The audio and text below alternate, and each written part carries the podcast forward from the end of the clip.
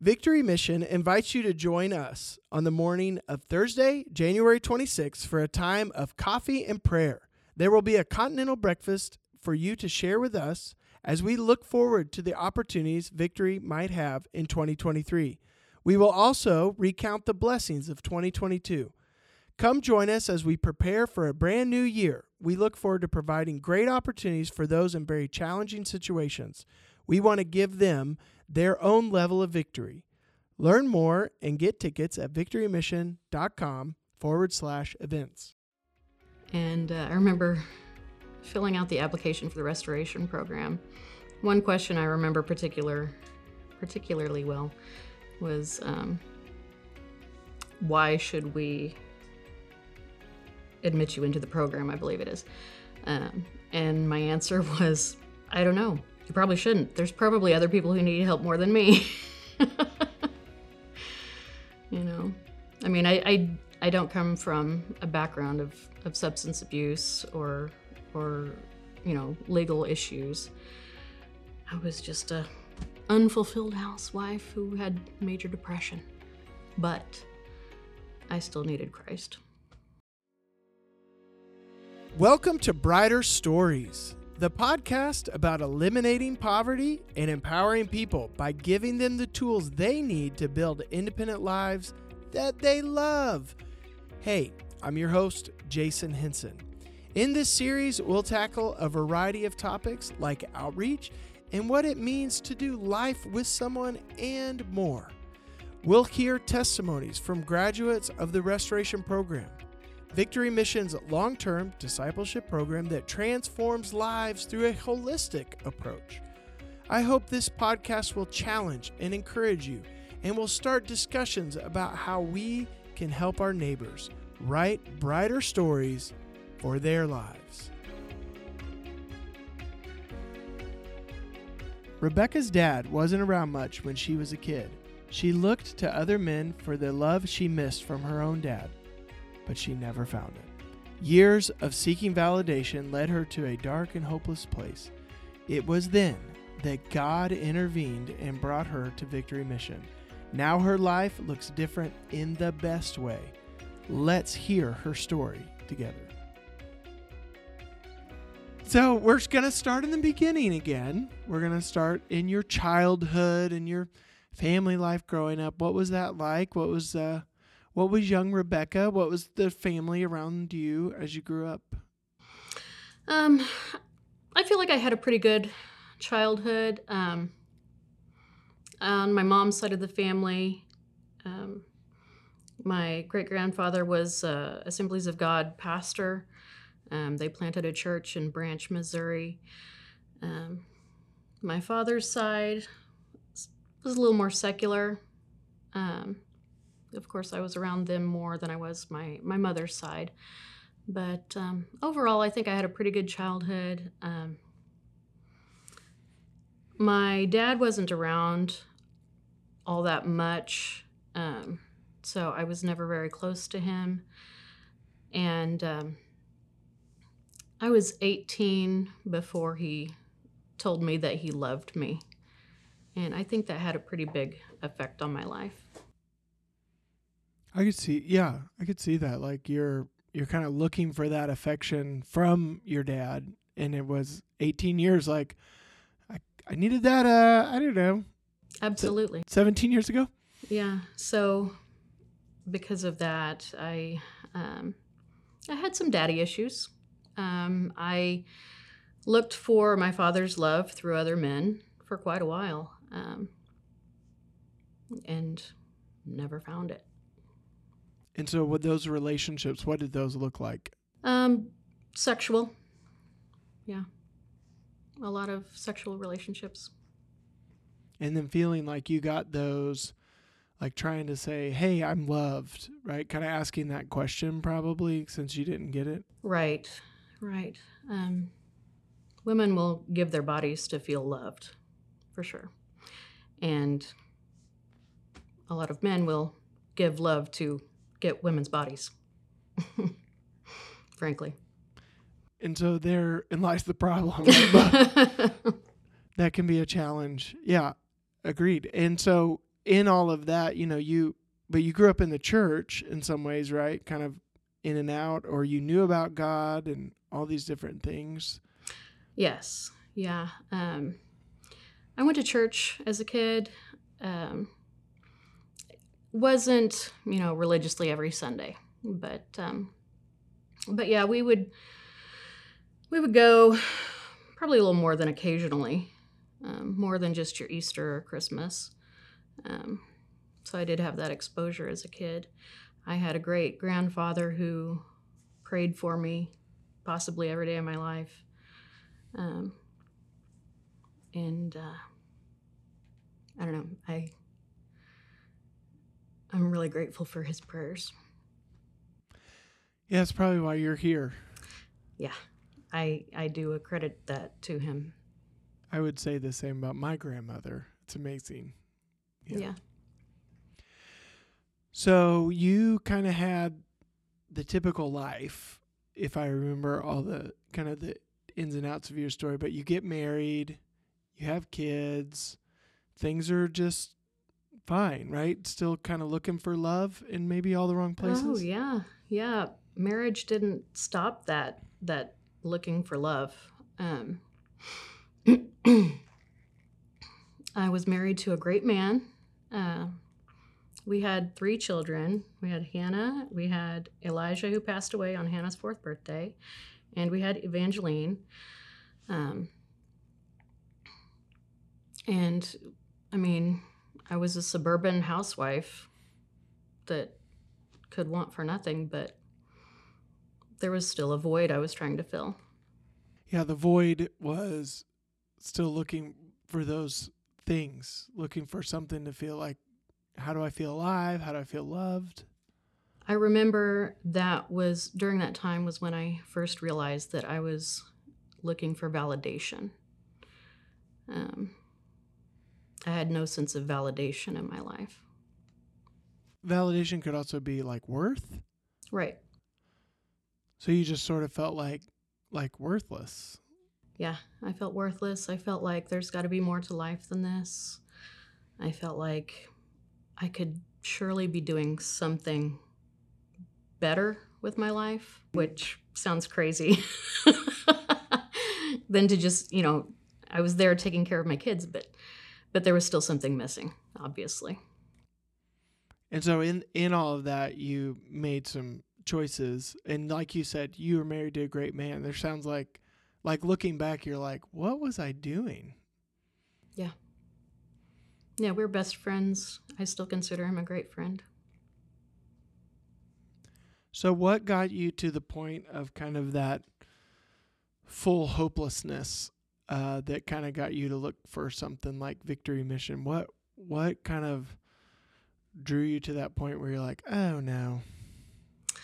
Um, well, uh, I had multiple affairs on my husband um, because I wasn't fulfilled, and we ended up getting divorced.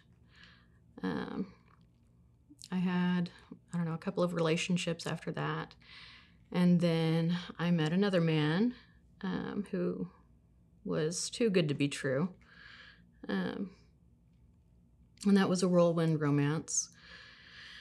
And uh, by the time I realized how toxic the relationship was and how incompatible we were, I was already pregnant. And so then you're trapped. Right. Very much so, because I had moved in with him I was financially dependent on him. And I was having his baby. And um, I stayed in that relationship for about five and a half years. Um, I felt like I cried every day. Um,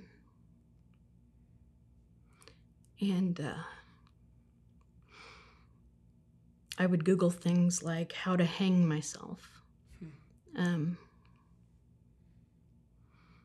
just different different ways to commit suicide. And um, I knew it was getting really bad when I got to the point where I wanted to do something violent to him. and that's when I knew I really had to get out. Um, I moved out of his house in uh, 2020 and into a house of my own. Um,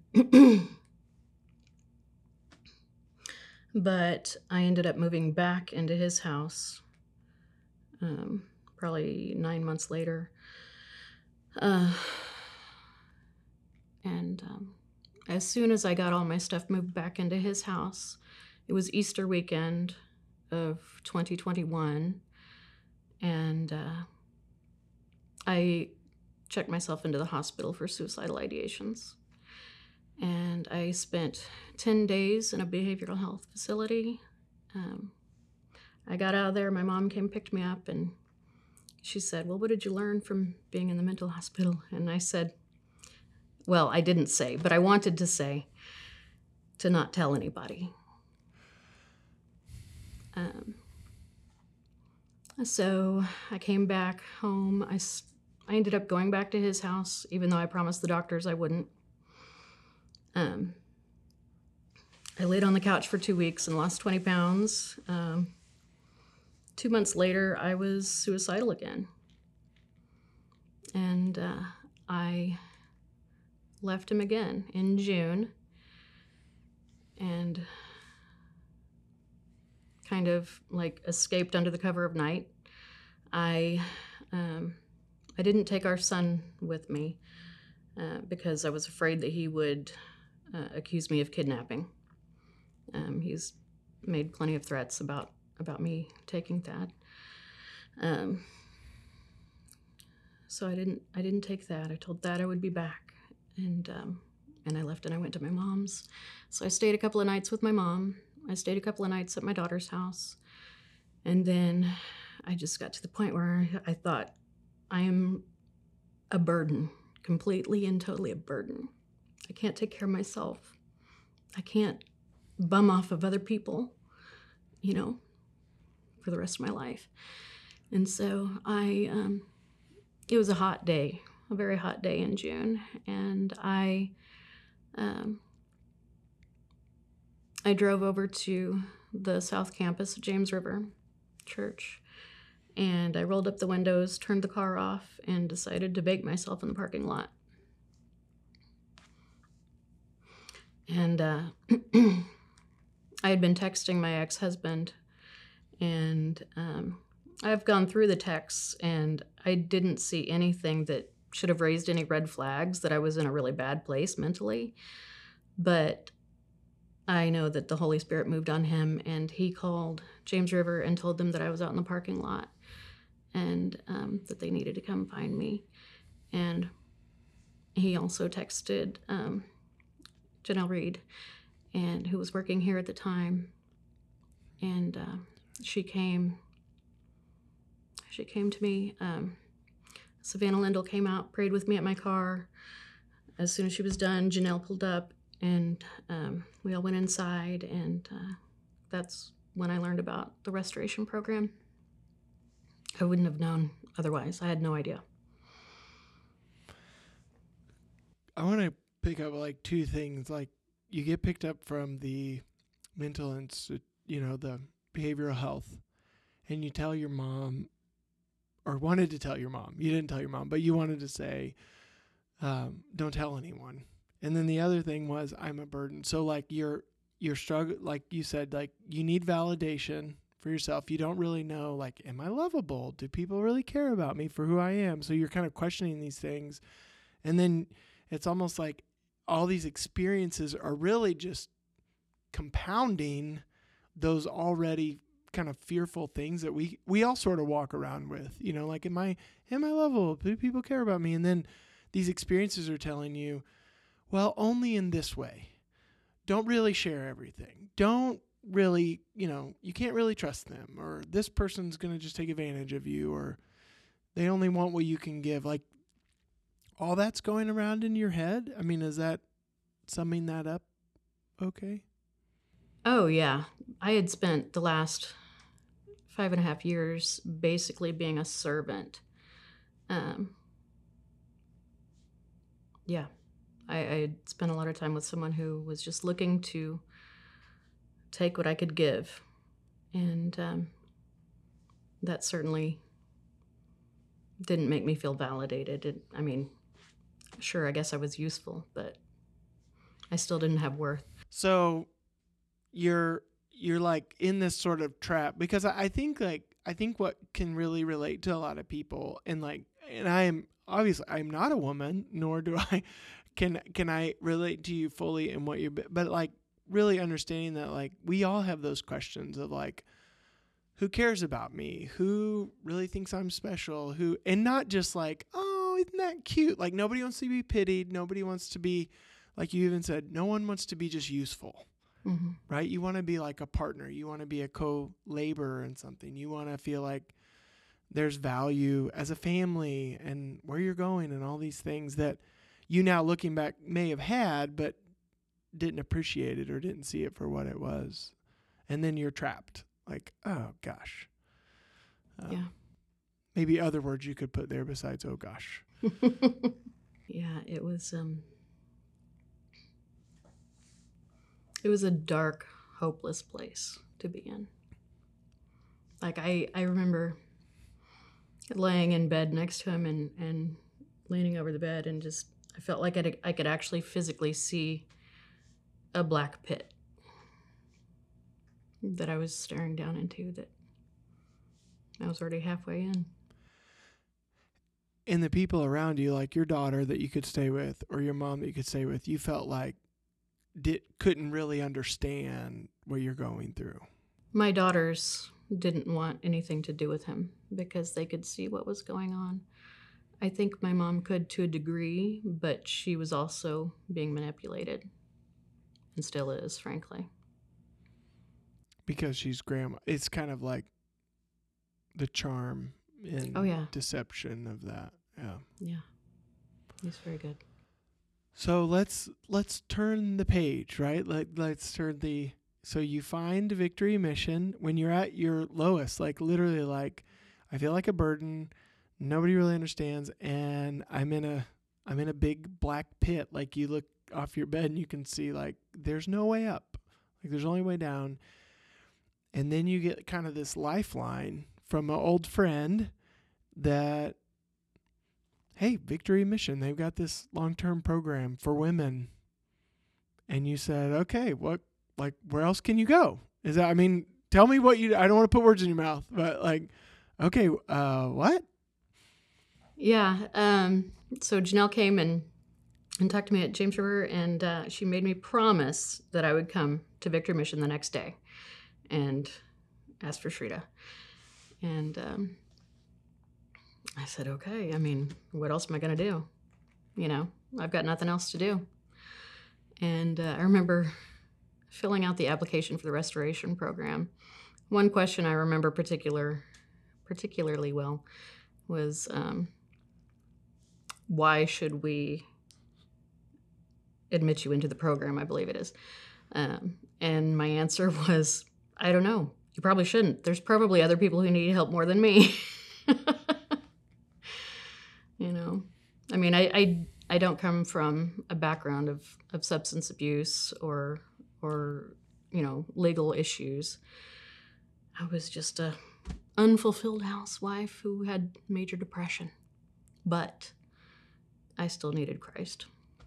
I think that is an amazing statement because it's like, I think we can sit here and think, oh, I, I don't have addiction issues. I don't have, you know, these problems. But like, where do you get life? You know, that's almost the question you were asking is like, where's life? And how do I find it? Mm-hmm. So, what did you find at Victory Mission through your soul detox and all these things? I found Christ. Um, yeah, it was. Uh, it's been an amazing year, truly. Um, I can't uh, discount the value of soul detox. It's it's probably the most important part, in my opinion, um, to really unplug from the world and really get down and feel your feelings and and figure out what's going on in you and to have Christ walk through that with you you know and and the people at Victory Mission have shown me nothing but Christ's love. And um, I think I was like a, a typical I was a typical Christian who you know would find myself saying at times Lord save me from your followers because true Christianity was never actually modeled for me until I came to Victory Mission. What what does that look like to you? Pure love. Pure love and support. Um, it really is a family here, um, a family unlike any I've known. But you have to be willing to like stay put, right? You have to be willing to take direction. You have to be willing to submit because you, through this year, um, I watched you kind of be like, a mo- I mean, you are a mom, right? But then like these, uh, I'm gonna say girls. They're not girl, but like people would come and go, and it's like they just they couldn't sit still long enough to do those. Like as you said that, I just was picturing almost like um like Jesus kind of walking through a room and there's all this like clutter and he's sort of like, I've got that and I'll take that. And I could just see that little like he's just kind of meandering through your life and your inventory and like you know, taking things from you is what I was just envisioning. And I I don't know if that speaks to you, but I think there's like this idea of like we we want to hold all those things because they're like our little treasures of like how people hurt us or we didn't get and he's like if y'all just stop i can i can do something Absolutely. Yeah. I I don't think I realized until towards the end of the program how much um how how much you have to be willing to submit your life. I mean, this the program is pretty much all about submission. I mean, it's it's a sort of practice for us to submit our lives to Christ. Uh, and uh, and and that's hard to do really hard to do especially when we're grown women you know and we live in a society that says take what you can girl and yeah it's it's a tough thing i mean it's not an easy program but it's not impossible as long as you're willing to submit and you had some crazy stories happen like your car got broken into like three times three times a month you know, and your catalytic converter was tried to get stolen. I mean, it's just like all these little hiccups that was almost like, don't stay. This place, it's like the physically, this place isn't safe. You're on, you're on C Street. I mean, this is, this is a bad, you know, like this is a tough neighborhood. And- But you just like you rolled with all these punches and just kind of, you just kept staying put. Like I remember, like I think I was real nervous one time. I thought, I thought, oh no, Rebecca, don't leave. And you're like, I'm not going anywhere. and I was like, oh, you're more secure than I. You know, it's like you were unswayed by any of those other things. It's like you had been, you were just grounded. I think that's the word I could use. I saw that. don't get me wrong there was moments of swaying but um, if there's one thing i've learned over the last year is that true growth is painful and uh, yeah getting my car broken into three times in a month was was not fun and and by the second or third time i was like that's it i'm out of here but I, I stayed put and through that god showed up and showed me his love and his blessings and people came to help pay for the repairs and it was really amazing. Like if you will just stand firm in the lord i mean he's he will show up. He is faithful It it might be the eleventh hour, right? I think I think it's even though it's almost like you could look at the Bible and be like, oh wait, the Israelites they got free, and then all of a sudden the Pharaoh and there's a you know it's like it's like he likes to set up things to be like, hey, will you stay? Will you stay and be faithful? Will you stay and stay put? Will you? Because the blessings are there. He does his best work in the 11th hour. Yeah. That's really fun. That just kind of makes me happy that you say all that. So, um, what? Let's just kind of walk through the holistic areas, right? That we have at Victory Mission: the spiritual, personal, relational, vocational, and financial. So, spiritually, you've kind of hit all around those. That like really, this is a discipleship program where we really want, you know, without Jesus, your car gets broken into, you lose heart. You're like, oh, this is everything's falling apart but just that grounding kept you here. So what about your your personal life? And some things you may not be able to share fully as you're in things. So what what about your personal life? You never lost your driver's license. You don't have any probation officer checking in on you. No, I'm I'm kind of the boring one, I guess. um, but i think a lot of people can relate because they didn't they didn't have a chance to take a year off of their life and not but like now you're ready you're like literally ready for life for the first time right. That's that's so funny because I, I believe I've told you before that I felt like if if more people knew about this program, like they'd be paying thousands of dollars to come in and and experience this. Um, if they only knew what it really could do for them. You did tell me that before, almost like that kind of that south side. You know, we've talked a little bit about like that, you know, people that would love to have the freedom you have and love to feel the the worth you feel, but yet we're it's almost like that shame and condemnation keeps us trapped in the environment where we think we're supposed to be, where we're you know all the all the shoulds we should do. Well, you should be a good mom and you should be keep your house and you should, you know, and we're like man, I want to like live, you know, Yeah. and to feel freedom and Yeah, it reminds me of the quote It's only when we lose everything do we gain anything. And uh, yeah, I had lost everything, but through that, I gained everything. Um, not a lot of people get that opportunity. that's good.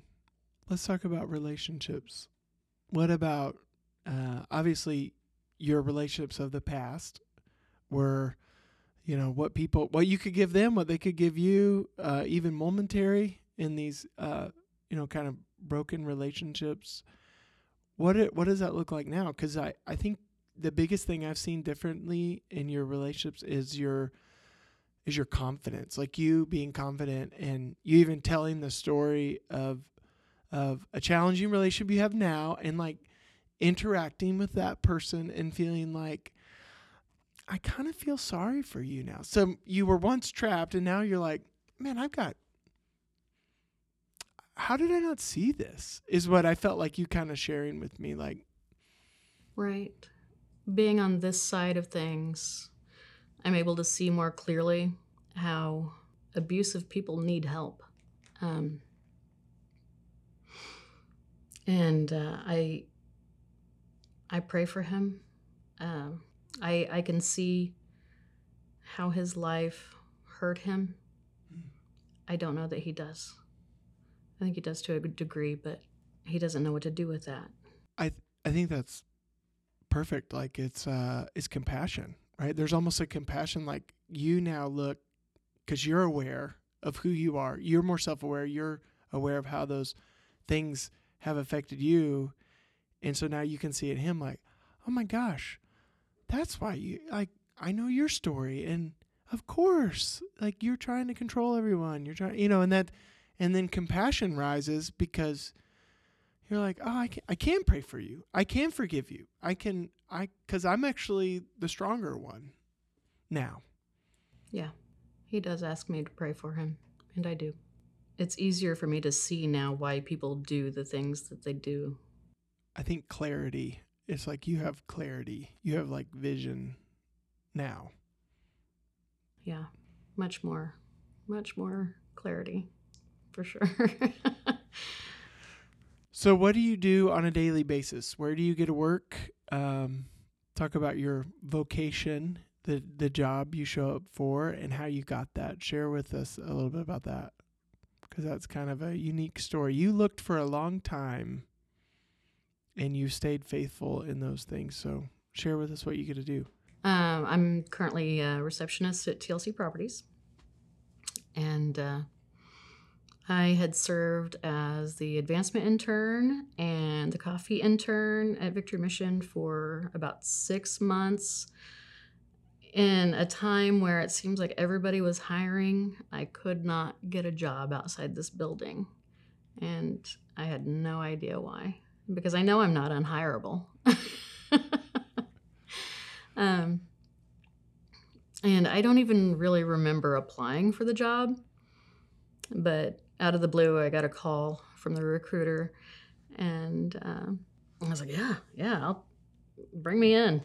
And uh, he had experience with uh, Jobs for Life, so he was familiar with with that. And yeah, they brought me on as receptionist, and I'm the face of the company when you walk in. So, uh, what is the coffee company that you worked for? Um, working for Equip Coffee um, at Victory, that was a ton of fun. Um, it wasn't unlike some things I've done in the past, sort of, you know, keeping inventory on on merchandise, um, and then preparing packages and, and labeling and and uh, delivering delivering orders was my favorite part. Getting to go out and drive around and and see other faces and really delivering coffee you see a lot of happy people. They're happy to get their coffee. And i like playing santa claus. That that is very true. And most of those businesses that you went to the person accepting the coffee didn't have to pay for it. So it really was like yeah it's like christmas is like hey i don't have to pay for this. My boss does but i drink it. Yeah, because there's like architecture firms. I think they they don't sleep. I think architects are always working or something. Yes, they are. Yeah, so that's that's really fun. And so all that kind of prepared you for being the face now of that organization. So when people walk into TLC Properties, they they see you. You you're the voice on the phone, and you even got a little of that phone call stuff. You help make some calls uh, at Victory, even thanking uh, Victory people who invest here with their hard earned money so that you could have this opportunity. You even thanked some of them, didn't you? Yeah. Yeah, I did some of that. I got to go and um, out to the airport and thank one of the pilots for for donations, and that was that was a really exciting trip, actually, because well, I love planes. But And so, what about uh, financially? What what things have changed for Rebecca? Because obviously, like like you just shared, I you lost everything. Like there was, um, in in relationships that aren't, uh, I'm gonna use the word productive. You know, people can control your finances and keep it to where you either don't have access to that or the money that you do earn is put aside so now you've got your independence back with that. So talk about what did you have to learn anything new with finances or budgeting? I've never budgeted before in my life. I've never had savings. Um, but yeah, uh, one of the benchmarks to graduate the program was to have a certain amount in savings, and I hit that. And it was so nice, so nice to have that money set aside. And I actually have money in savings now. you've graduated. You don't have to, but you do. It's like you've learned something. Yeah, yeah. I've yeah. I've learned how how nice it is to to have some money set back, just in case. And now, uh, what's really cool is you're able to get in a partnership program. So your your housing and the things that you're doing uh, is kind of like the next step for you. But you've got this grounding, you've got this great foundation, and Victory Mission has given you these tools, and you're building the rest of your house. You're just, you're you know the metaphorical house. Yeah, um, I've kind of thought of uh, Victory Mission as the ER and Elevate Lives as the rehab. um, So you needed some triage, and now you're like, hey, uh, I I need to work that physical therapy a little bit. yeah. Yeah, it's it's I mean, and that's an opportunity I never would have had had I not been here. So, and it's just it's amazing. Life is amazing. Like I have a whole new community of wonderful people around me even post graduation. My church, um, the other program, the people here, people at work, What church are you at? freshwater. Oh, so you're going with Jennifer. Jennifer, do you see? Yeah, I took Jennifer last Sunday. That's great. Yeah. And how cool is that that you can invest in the next kind of woman coming up through victory? Like you are now, you're seasoned. Truly be the mom. You got to be the mom Right. to so many. I always kind of felt like the the house mom upstairs. Yeah. I was the oldest one for a while. So um, you're inside James River, and you're you're hearing a general talk about Victory Mission. Like, did you have any? You're just like, because you're basically like, whatever. I'm in for anything. Um, I'm just not going back, or I'm or I'm gonna end everything. So when you got here, were there expectations that you had put on the program? I had zero hope and zero expectations. I had no idea, no idea what I was doing, what I was getting into. Nothing. So we met at least those then. Yeah, yeah. we could only be better than zero expectations. so what what do you think about uh what do you think about now? Like looking back, you're like, "Oh my gosh, you had no expectations, but you got so much cuz you just like you even said, my last year of my life. Oh my gosh. So fun. Oh, yeah. Yeah, without a doubt, this has been the best year of my life. No doubt about it. Um,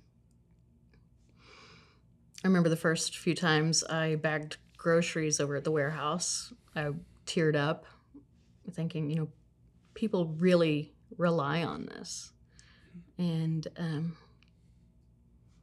that might have been a starting point where I realized this is the something better that I've been looking for for 20 years. Serving people Absolutely. cuz then it it's not about you anymore. Right. So if there's like one thing that's kind of changed about you is maybe there was too much focus on yourself. Yeah. Imagine that. Yeah, I've been there. but then you can also, in that, you're willing to submit because then you're like, hey, it's not about me. And if you're not willing to submit, then okay, go do you then and see how that ends up. Yep. Wow, that's kind of neat. Maybe we need to do more service opportunities. Absolutely. Yeah. So, anything else you would say if you got a chance to share with with some person, even um, somebody that you know for a long time? I mean, you probably see it now. Like they need a program like this, but they're they may be unwilling. How could you convince them they should do this? I don't know that I could convince someone that they need this. I think, I mean, the prerequisite to coming into this program is to be broken. And um, I can't break anybody like that. What breaks people like that? Despair, utter despair. That's pretty. That's pretty heavy. Like to think about. Like, gosh, I got to get all the way down there in order to rebuild. hmm So is that why the women that come in didn't stay because they weren't really broken? I think so, yeah. Um, because a lot of women come into the program as a requirement to get out of jail. It's just an obligation. And so once that obligation's met, I'm good. I'm back to being good. The whole time they've thought these people are confused, but since they control my destiny, I might as well do what they say. Right. That's not to say that every woman coming out of corrections is going to be that way, but I think for a lot of them, they're just fulfilling an obligation. I had a choice. I didn't have to be here. I had custody of my kids. Um, you know, there was no legal agreement that I had to come here. And in a way, that made it, I don't know if it was harder, but it was really hard because there was plenty of times where I thought, I can just go and there's no repercussions. Yeah, you always had your keys.